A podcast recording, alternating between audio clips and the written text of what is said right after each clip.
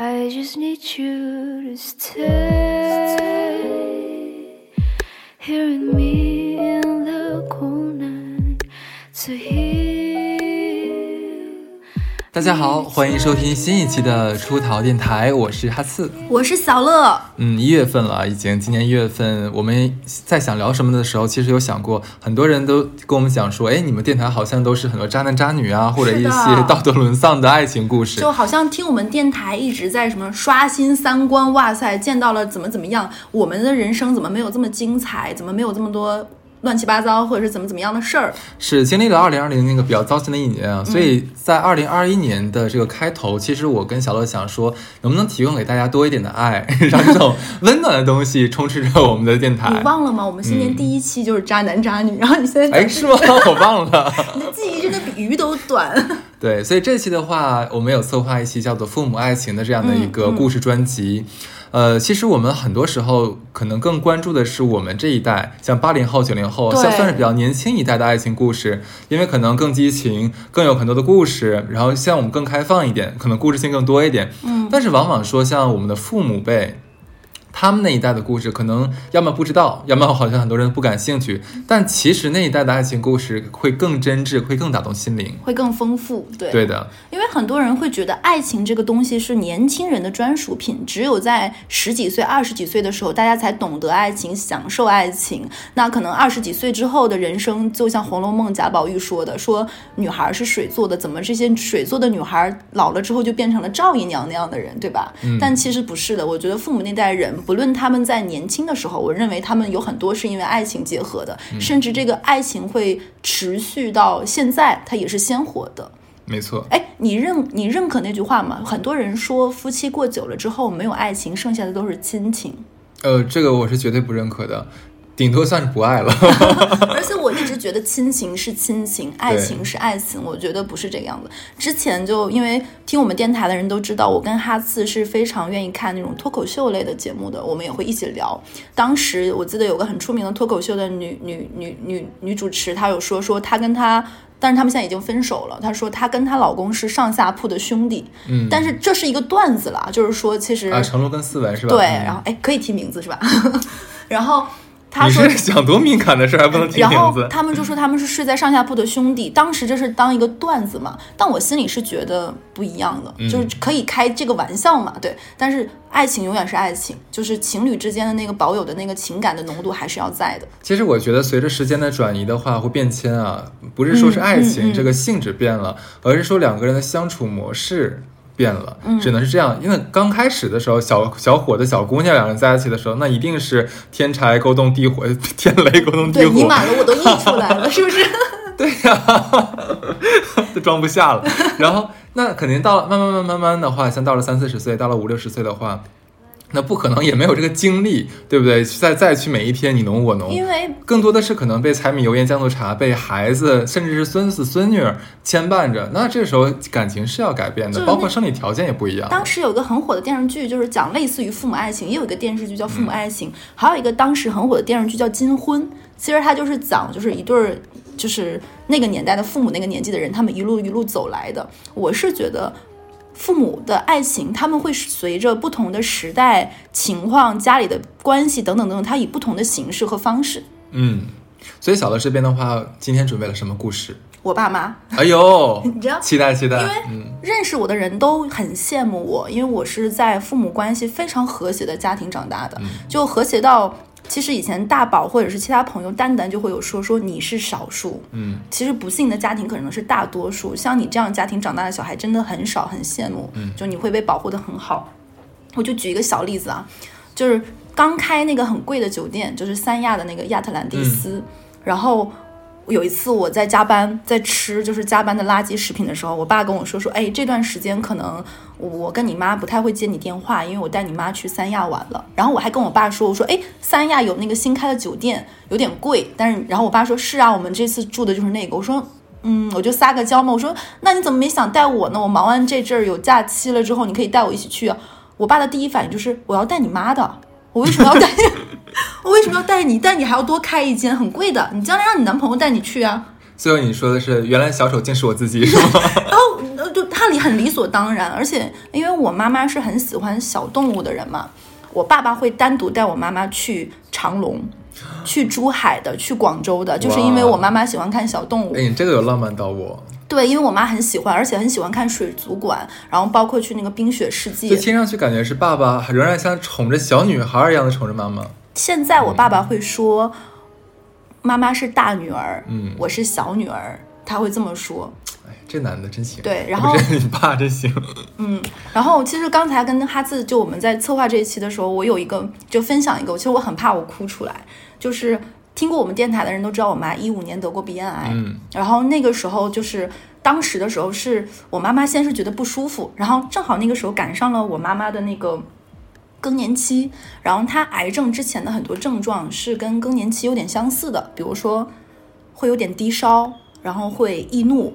然后会情绪有点歇斯底里，然后伴随着他那个时候也是更年期，就会绝经嘛，一些症状。然后他就总说自己不舒服，然后我爸就会觉得你这么就是爱惜身体的一个人，然后每年都定期体检。然后我妈是完全不吃任何含有亚酸亚硝酸盐的东西的，就比如什么榨菜、火腿肠、泡面，绝对不碰的人，就很养生。然后到秋季还会进补吃什么乱七八糟东西的这种人。然后我爸就觉得谁得病他都不会得病的，就是这么爱保养的一个人，然后还爱美。然后我爸就会觉得说这肯定是更年期的连锁症状，嗯，然后导致的。然后也去医院看了，然后看了几次都发现没有问题。然后我爸就会觉得这是更年期，就是作。然后他那年十一之前，我本来已经订了出去玩的机票了，我爸就会给我打电话，语重心长的说：“你要不然回来分散分散他的火力。”我实在是有点扛不住了，你妈已经作出花来了，就很易怒，动不动就哭，可能半夜突然说我难受，我要去医院。然后我爸说：“我看他好好的呀，就是在作我。”我爸就觉得说有点受不了了，你快回来。然后。当然，我爸也承诺了我很多好处，就是说你快回来。然后那年十一，我就取消了出去玩，然后回家。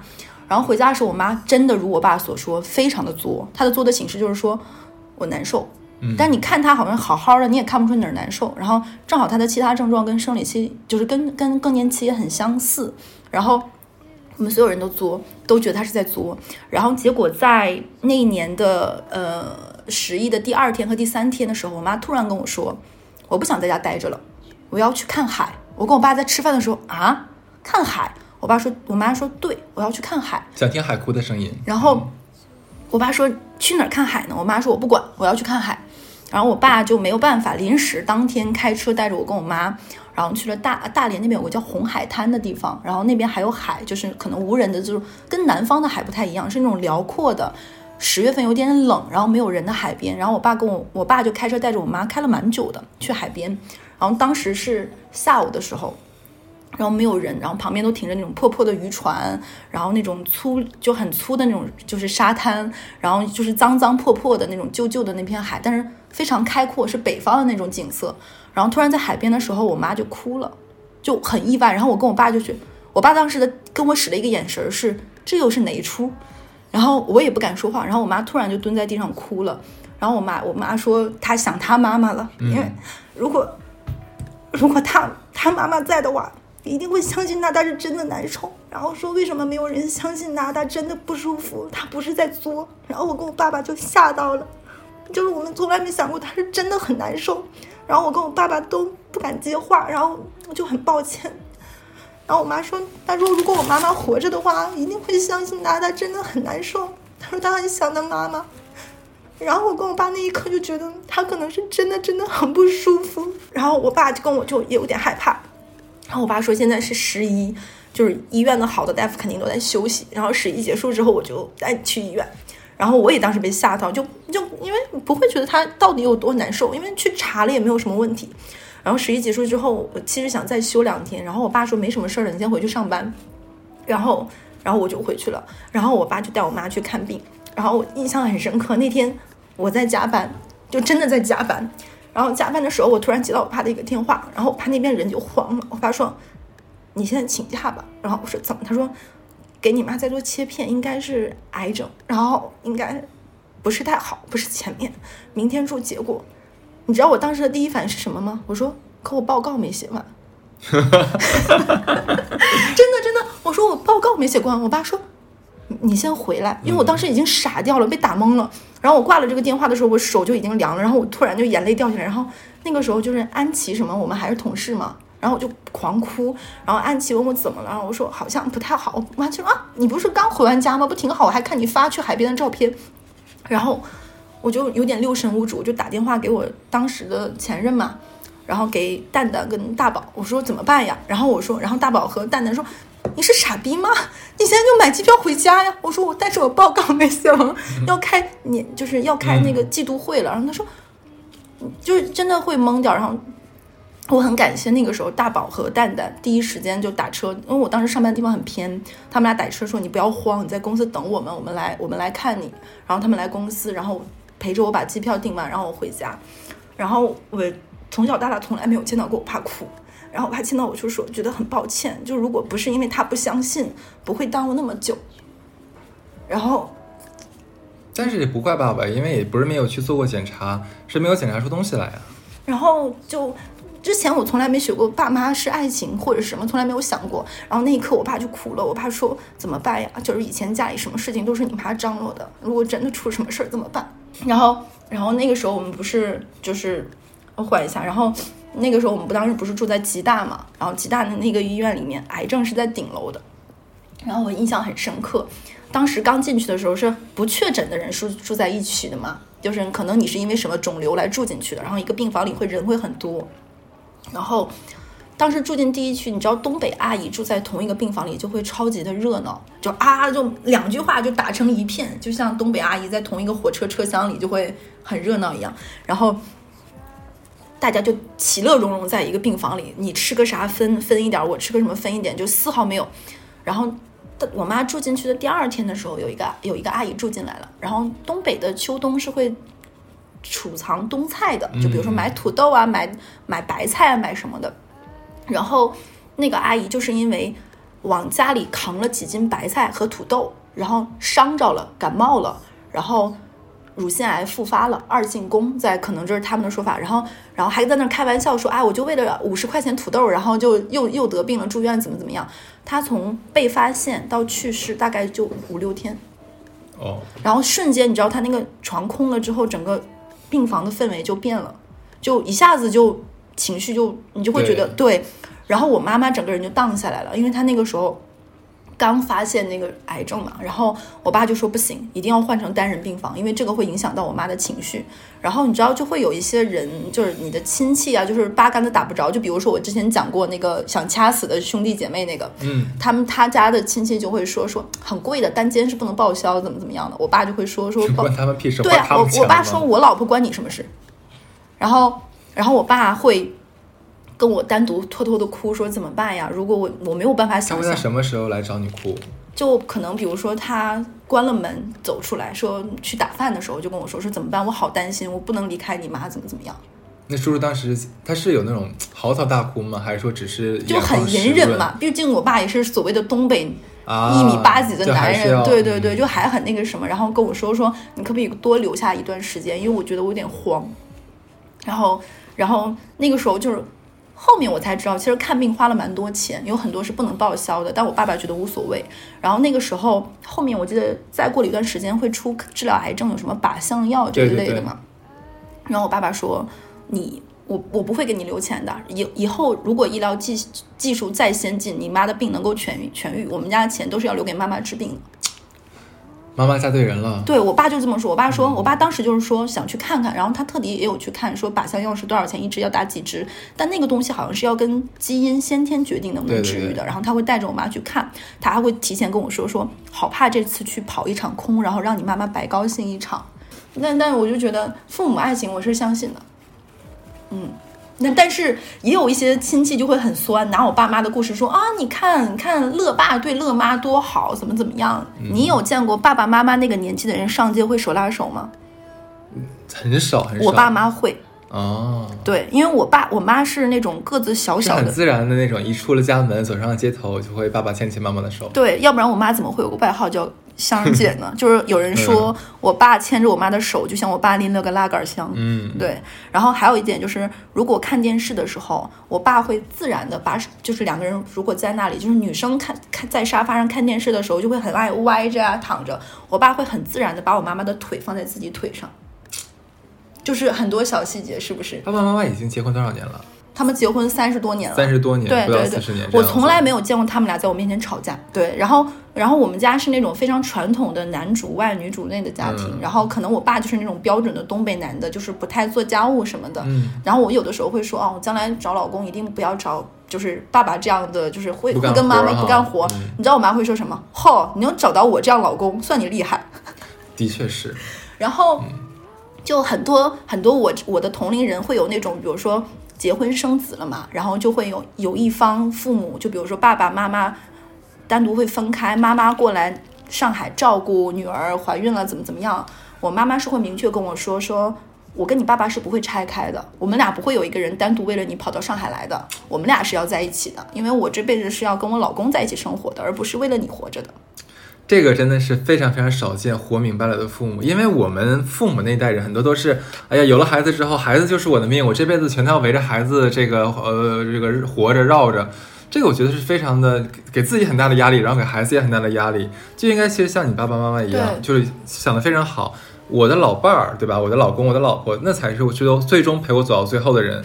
儿女有一天一定会走的，他会有他的家庭。然后特别搞笑，有一次在我们家吃饭你都，不想接着我的话说一下吗？我想接着你的话说，我就跟你接着这个事情说。哎，好尴尬。不是，我就想说，就你说的是对的。然后很多人就会觉得，爸妈就一定要理所当然的为了小孩做什么，然后到了老年你就要带小孩怎么样？我妈说我不会帮你带的，我的老年要一样精彩。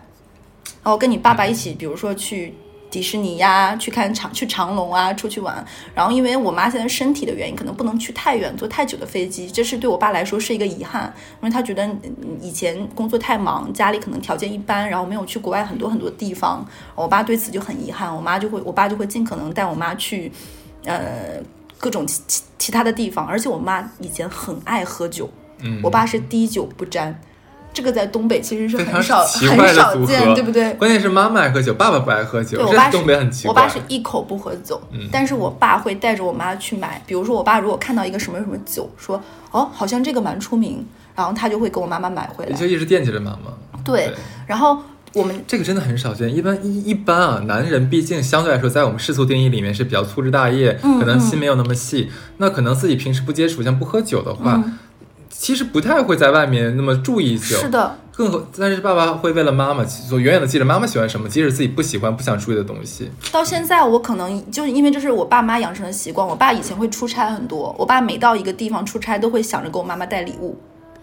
每真的到每到一个地方都会带，所以我小的时候，我爸，比如说我爸爸去北戴河，他会带那边，比如说带个海螺，跟我妈很浪漫的说：“你听。”那个时候家里 因为那个时候可能家境家境不好的时候，然后我爸说买不了什么别的东西，送我妈一个海螺。太浪漫了。对，然后然后那个时候不是很东北女人都是有致命的对于皮哎，不草是，不好意思，那个海螺的事情我还没过去。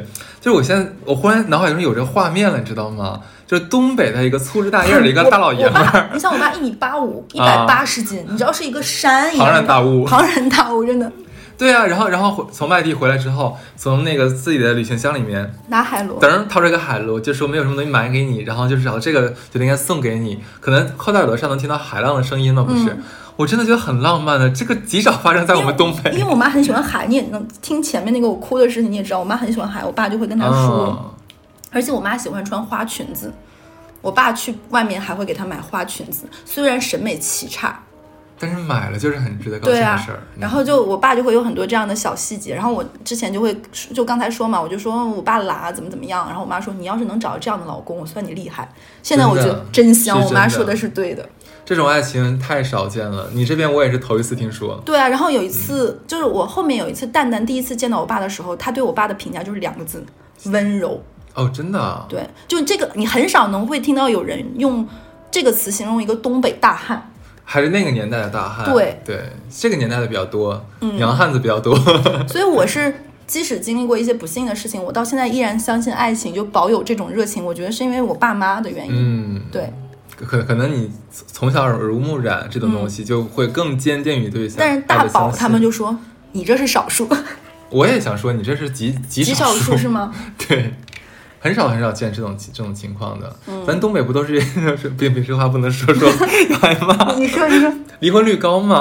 啊，对我是 听到很多说法，说东北是全国离婚率很高的地方，对，然后还有一些比比较猥琐的说法，说什么因为东北天黑的早，东北没有什么夜生活我们东北比较，喜欢搞破鞋。对，就就有很很多这种嗯这种很多带有地域的性的色彩色彩，对。是，所以所以啊，这个故事真的很不错，我很喜欢。那我要讲一个我朋友朋友爸妈的奇怪的父母爱情吗？嗯，他们是老来伴，就是那个年代有很多人是相亲认识的嘛，就是大家可能父母之命媒妁之言，然后因为相亲走到了一起，然后他爸他妈是非常看不上彼此的，就是。女生觉得哦，你就不过不过是一个乡下小子，但是读了点书而已。我不喜欢你，我就是被爸妈介绍的，因为我爸妈想让我找一个知识分子。然后男生就会觉得你你就是被娇惯了的那个小公主，嗯就是小女儿怎么怎么样。然后他们两个是不对付走到一起，你知道吗？光听到前面这个铺垫，我都已经觉得不大可能幸福了。对，然后，但是他们两个就是因为这样的原因，然后结婚的前几年都在吵架，不想要小孩，然后后面有了有了我闺蜜，结果这两个人是过着过着。嗯，我不太怎么来形容，就是有的人如果两个人想日子过得好，有爱情的话，其实是要彼此适应和同频的。就可能你会有你我不舒服的地方，我也会做了一些可能会冒犯到你的事情。但如果两个人想要婚姻生活和谐，步调步调一致是非常重要重要的。他们俩就在不断调整，可能他妈就会，我这里不是想冒犯别人，他妈就会本来心里会觉得你是农村人，农村人会有一些奇怪的习惯，对不对？但是这个男生就会觉得，虽然你这么说会让我不高兴，但你说的很多地方是对的，比如说卫生习惯等等，我愿意去改，我去适应。然后，但女方同时要心怀，就是哎，你会有为了我做一些生活上细节改变，我诶也有点开心，这是日积月累的。那男生会觉得女生花钱有一点大手大脚，你说家里还是要怎么样？女生觉得是啊，就可能会调整。两个人慢慢调整之后，过了几年就很相爱，就是慢慢会觉得很适合，是是是对的。然后他们俩真是在日子过着过着过着当中，然后有了爱情。然后有一天我印象很深刻，我闺蜜跟我说，说她爸她妈最近对看电影这件事情上瘾。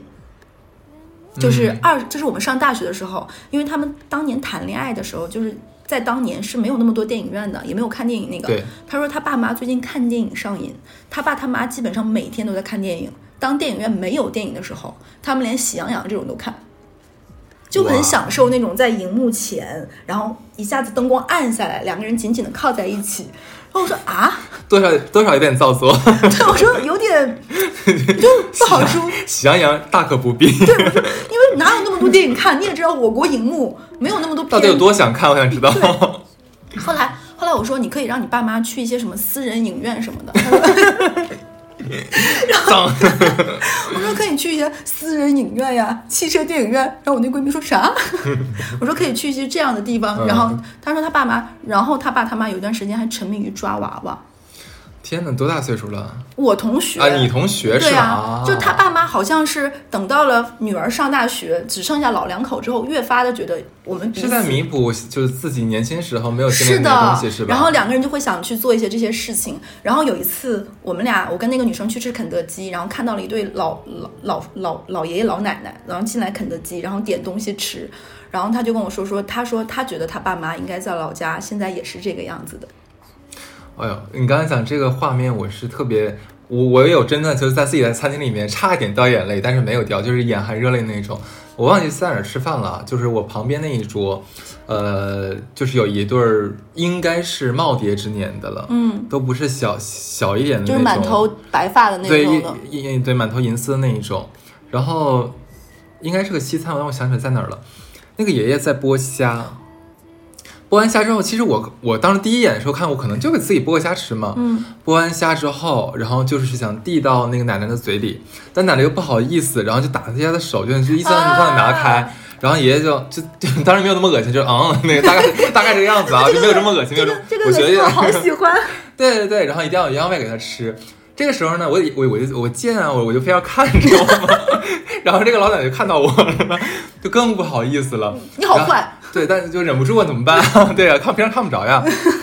对，然后更不好意思了。然后我请问这个奶奶是大 S 吗？哦哦哦，不是不是不是，逗你玩的。我知道我知道这个梗。对，然后我说哇，你们好幸福，好羡慕你们，怎么样？然后那然后那个这样子，然后爷爷坚持下，然后奶奶还是拿，他也没有直接张嘴来咬。就自己接过来，然后吃掉了。但是你就你就觉得说，两个人已经八九十岁了，还能像这么甜蜜、这么浪漫。我甚至觉得像很多像我们这个年纪的人，可能都没有办法在餐厅里面剥个虾，然后塞到对方嘴里去。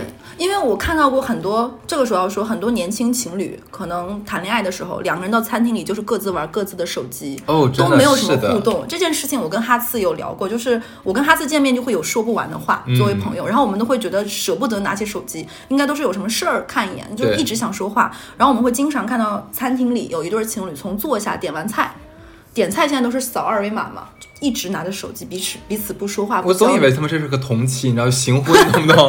就没有什么实真情实感。就是就刚才你跟我说的说的那个画面，我也有看到过，嗯就是在餐厅里或者什么，然后自己尤其是一个人，啊，然后你看到一对儿的时候，你会突然有一种哇，很希望自己能收获这样的，得到这样的，拥有这样的，然后希望自己也是被呵护很令人。羡慕，真的很令人羡慕。嗯，我还曾经见过啊，也是我在餐厅，哎，我为什么总在餐厅里见到这种场景？然后你真爱吃饭就我一个人，你知道吗？每次都是我一个人这样子。我就后来想说啊，小丑原来是自己，对，是爷爷，然后呃，大概也是那个就是白白发那个年纪了吧。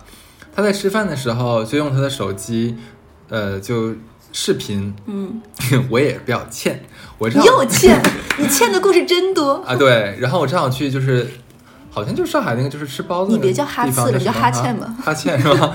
对，然后我是要自己去前台领那个东领吃的嘛，路过他了，我就去，哎，我一看见他手机屏幕，应该是他老伴儿。对，就他吃饭的时候，我不知道为什么他老伴儿没有在，因为他说的是上海话，我听不太懂。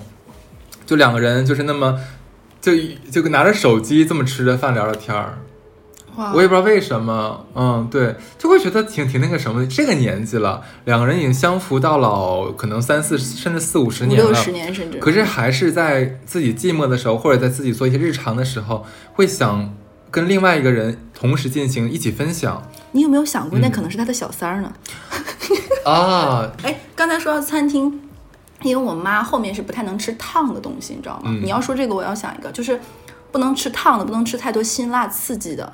我跟我们家里人只要一起吃饭，我爸永远记得是大家点完菜之后，我爸会说一句：“点个你妈吃的。”啊，就可能这些东西有一些油油油腻啊什么不太能吃。那你说你多招人膈应，你知道你妈不吃，然后你点一桌东西，把你妈不爱吃的就我很想喜欢吃海鲜，但我妈现在是不太能吃嘛。啊。然后比如说我爸会单独说点一个什么疙瘩汤什么的，然后跟他说不要放盐，这个给你妈吃。哦然后那个东西上来之后，我爸第一件事情一定记得单独先盛一碗晾着，因为不能吃烫的。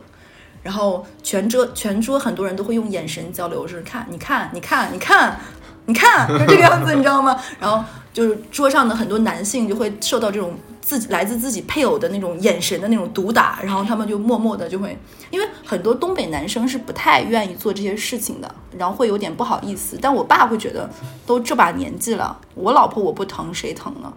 真的是好男人，对，就有听我们电台的朋友会有会不会有一丝丝羡慕我妈？嫉妒吧应该 因为我妈是一个拒绝社交网络的人，啊。她是觉得社交网络的人都是要么是暴露癖，要么是窥私癖，他不喜欢。哎，看得透哎，我妈是个特别犀利的人，然后我每次都是跟我爸视频，然后视频的时候我说我说哎，我妈干嘛？你妈连你都不想让被窥到是吗？那我你保护的真妈我妈我妈不。用微信哎，真的，她她不愿意用。然后我就说妈妈，你的你的信息如果想倒卖很值钱，你这条命你有没有。想过，你妈还有另外一个手机，是你和你爸爸都不知道的？你好坏。然后我我爸我就问，哎，妈干嘛？她怎么不跟我聊天？我妈我爸就会说，你妈又在玩电脑呢。我说我妈玩什么？我妈特别喜欢对着电脑打麻将和斗地主那你没有注意到左下角又有一个小周末，，QQ 的吗？QQ 啊，还实真是假，不是那种视频聊天那种，然后就跟那个老头是吗？什么情况？对上了。串起来了，一会儿就要到餐厅里剥虾了。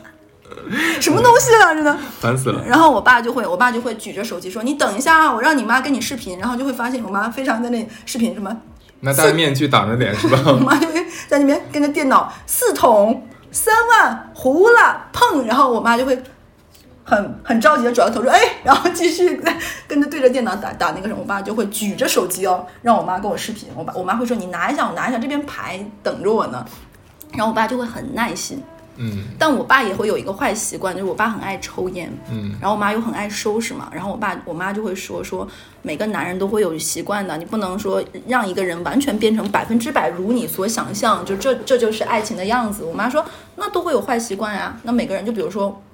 我妈说，我将来肯定不是，我当年以前幻想的时候，绝对不会想找你爸爸这样的人。但是我跟你爸爸在一起，从认识到结婚到现在，就会过得很开心。然后我妈妈说，看看人呢，看男人呢，不能只看表面。我妈说，你就是个肤浅的人，你看男人就不行，不如我。我跟你讲，老妈这就是凡尔赛了，你知道吗？她自己不小心碰上这么好的了。然后就好像就是章子怡导师就是说，你不要演烂戏烂戏，你不要接烂片儿，你知道吗？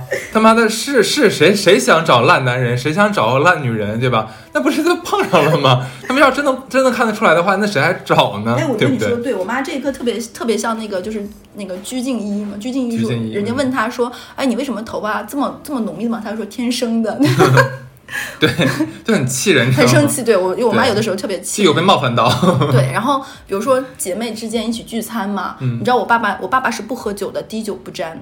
但是我爸会说，那我伺候局吧。就比如说我大姨、二姨我，我还，以为啊亲姐妹啊，对亲姐嗯妹，然后来我们家吃饭，然后我妈会把酒摆，我那个时候我妈妈还没生病，我爸会把酒摆好，然后自己去另外一边跟我一起喝汽水。哦，喝红宝来嘛，北方喝，哦然后就看到我爸跟我跟我们这个儿童桌在一起喝汽水，然后我妈妈的几个姐妹在那里喝酒，一人一瓶白酒。我觉得你爸真的挺挺奇怪的，就我爸就看我妈这样奇奇奇怪怪、疯疯癫癫，我爸居然很很喜欢，而且我爸是一个话非常少的男人。然后我爸就说，每天家里就是我跟我妈的声音充斥。然后那个时候不是我爸爸我妈不是住院嘛，然后家里没有人，然后突然有一天我爸说你你在忙吗？因为我上班时间我爸不太会给我打电话，因为他觉得会打扰我嘛。他说你陪我说会话呗，家里太安静了，我想你妈。哎呦天哪，这个话对，就是很多人开玩笑说东北男人回家第一件事就是你妈呢，我爸就是这种人，标准的。我爸要先找到我妈，对哦，你在这儿，你在干嘛？好，我再去干我的事情。啊，天哪，真的好爱好爱啊！对，就就真的，我我也很纳闷，就有的时候就是后面有人问我说经历过一些不愉快的事情，那你还相信爱情吗？我一直很坚信，我相信，嗯，因为就是因为爸妈就感情太好了，而且我爸会说出什么话？我爸会说你之前的一些不幸福并不怪你，就是嗯不是你的问题，就是你还可以遇到更好的，或者你也可以单身，你就不要着急。对，然后后面也会有一些人给我介绍一些男生，然后我爸、我妈、我爸听到第一件事情就是说，你为什么着急谈恋爱？干嘛要谈恋爱？你要看清楚啊！我们过来，我们立马就过来，然 后就是很很，他们很不一样，对挺奇妙的父母。对，然后也是很非常，我一直觉得他们是非常少见的，因为我以前不觉得少见，就我每天看到嘛，但后面我有给我出去！因为我每天看到他们这个样子，我习惯了，包括有的时候我妈可能在干嘛，我爸会给我妈喂水果的，就我妈在打麻将啊，就我妈很沉迷一样。天我哪！我妈收到的新年礼物是点名道姓说我要一个 iPad，因为这样可以躺床上继续斗地主。我想问一下，那你身边的话，除了爸爸妈妈之外，那其他人会这么浪漫吗？鸡飞狗跳，对，对对不对？对不对？对不对？对对。我身边也是呀，就没有一对儿好的呀。所以我每次听到每每次听到他们这种，就是我都想说啊，好像跟我妈跟我们家确实不太一样，嗯，是不是？这个你这样的语言的话，你可能要听到听到你死的那一天，真的相信就我。就就有的时候，比如说我在打跟我爸妈打电话的时候，然后我放下电话的时候，大美玲就会跟我说：“我好羡慕你啊，你在跟你爸撒娇。我说：“他说我从来都没有跟我爸一起撒娇过，因为他爸一直在鸡飞狗跳。对对对。然后他会看到，比如说我们一起视频的时候，他会看到有的时候我爸跟我妈会挤在镜头里嘛，然后他们俩就会脸贴得很哦近，然后一起跟我说话，看我这边在干什么。嗯，就是我也希望听我们电台的人，不只是听到了渣男渣女了，就还是有很多很好的。很多吗？不就是你家吗？当然，就我们还是要相信爱的存在。能不能发生在自己头上呢？看命。哎，你忘了我们在去年做过一期叫做《人生太晚学到教训是什么》吗？嗯然后有当时就说过，只要不恋爱，啥事儿没有。对，不不谈恋爱，屁事儿没有。对，然后我们就很矛盾。然后这一期讲相信爱情，然后是这样，其实不是不是说不谈恋爱屁事儿没有啊。那当然那句话是开玩笑的。有美好的爱情，那真的是人间一大幸事，嗯求都求不来的。但是主要是很难得到，嗯这玩意儿不是说你花钱就能买得到的。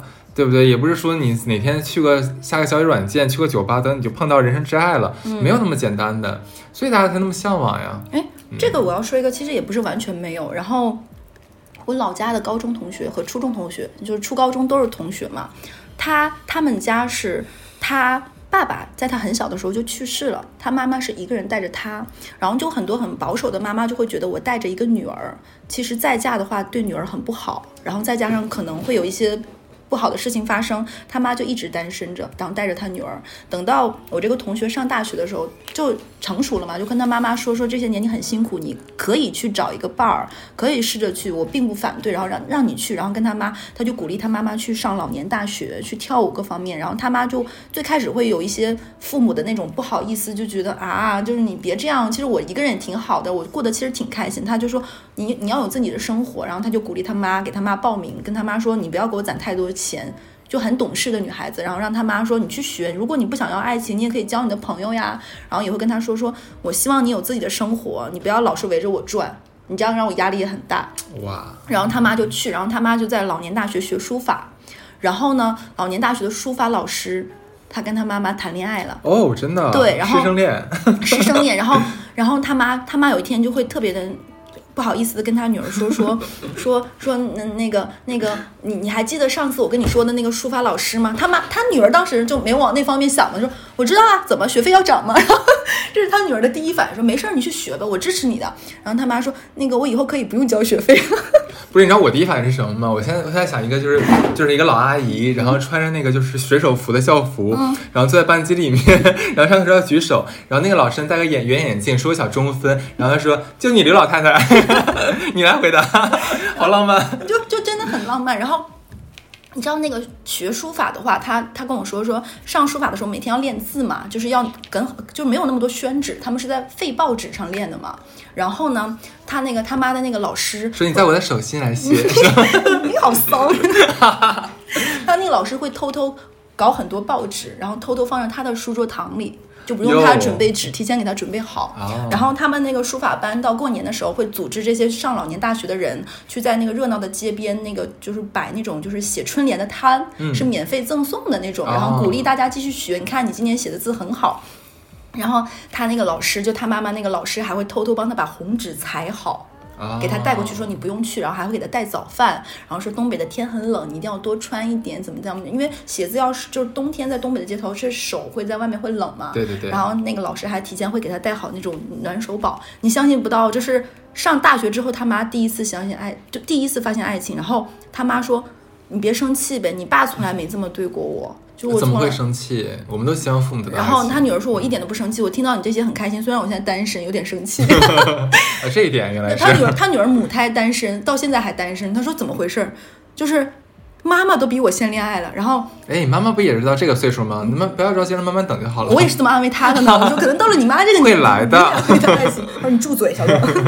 然后他妈他妈就跟这个，然后他妈有一天跟他说，有点说说那个那个叔叔其实是有有有有孩子的。他虽然也他是也是丧偶嘛，然后他一个人，然后可能他的子女不是那么的希望我们俩在一起。然后妈妈有点不开心，他还安慰他说，他说你只要谈恋爱就好，如果你不是。那么想走入婚姻，我并不会觉得有人。然后他他就会问他女儿，那你会觉得有人说三道四什么的？他女儿说，我在外面读大学，我将来也不会回去，你不用担心对我有什么影响，你开心就好。对。我觉得他们是非常棒的母子关母女关系，然后他妈妈后来跟刘叔叔结婚，然后很开心，两个人。结婚了最后结婚了，对，然后很开心，然后他们还一起去补拍了婚纱照，就像我刚才说，他们去做一些以前觉得会不好意思或者是没那么敢去做的事情，然后他们也会去，然后还会一起去海边，你知道东北人都怀揣着三亚梦，对，去三亚三亚梦，对，是的，然后一定要拍那种非常嗯具有时代鲜明烙印的那种结婚照，然后两个人还会穿什么？就是那种长八八路就就那种衣服，你知道吗？我也不太懂。然后穿那种什么，还带着那种什么红袖箍吗？对，我也不太懂。包括校服那种，他们还去拍这种。然后我水手服吗？没有。然后拍婚纱照，对。然后两个人还去旅行结婚。哇。对，然后然后他女儿就会说啊，当年我劝我妈恋爱是对的，但是看到他们这个样子，我还单身，就有一点点嗯。别别急，别急，还有三十年到了。我也是这么快了，快了。然后他就说：“他说其实看他妈妈这样，他特别开心，就是希望妈妈过得好。当然了，当然了，哇，这一期的故事真的很感人啊！我听的就有有哭有泪，不不有笑有泪，是不是？对对对。那最后的话，其实我们也想给我们，因为我们有很多这个呃比较年纪比较大的听友，嗯，如果说这个时候你现在能邂逅一段爱情的话，我们是非常祝福你的。他们可能现在就去下探探陌陌，是吧？报老年大学也蛮不错哦。然后就会他们的子女疯狂的在我们电台下面谩骂，都怪你们，让父母去找爱情啊！好，那在这一期最后的话，那就送上一句祝福了，那就愿无岁月可回首，且以深情到白头。祝福你们有才华。那好，这一期就这里，好，拜拜，拜拜。like I need my blue. When he strikes at twelve, I cry to you. I just need you to hold for me while I'm asleep to say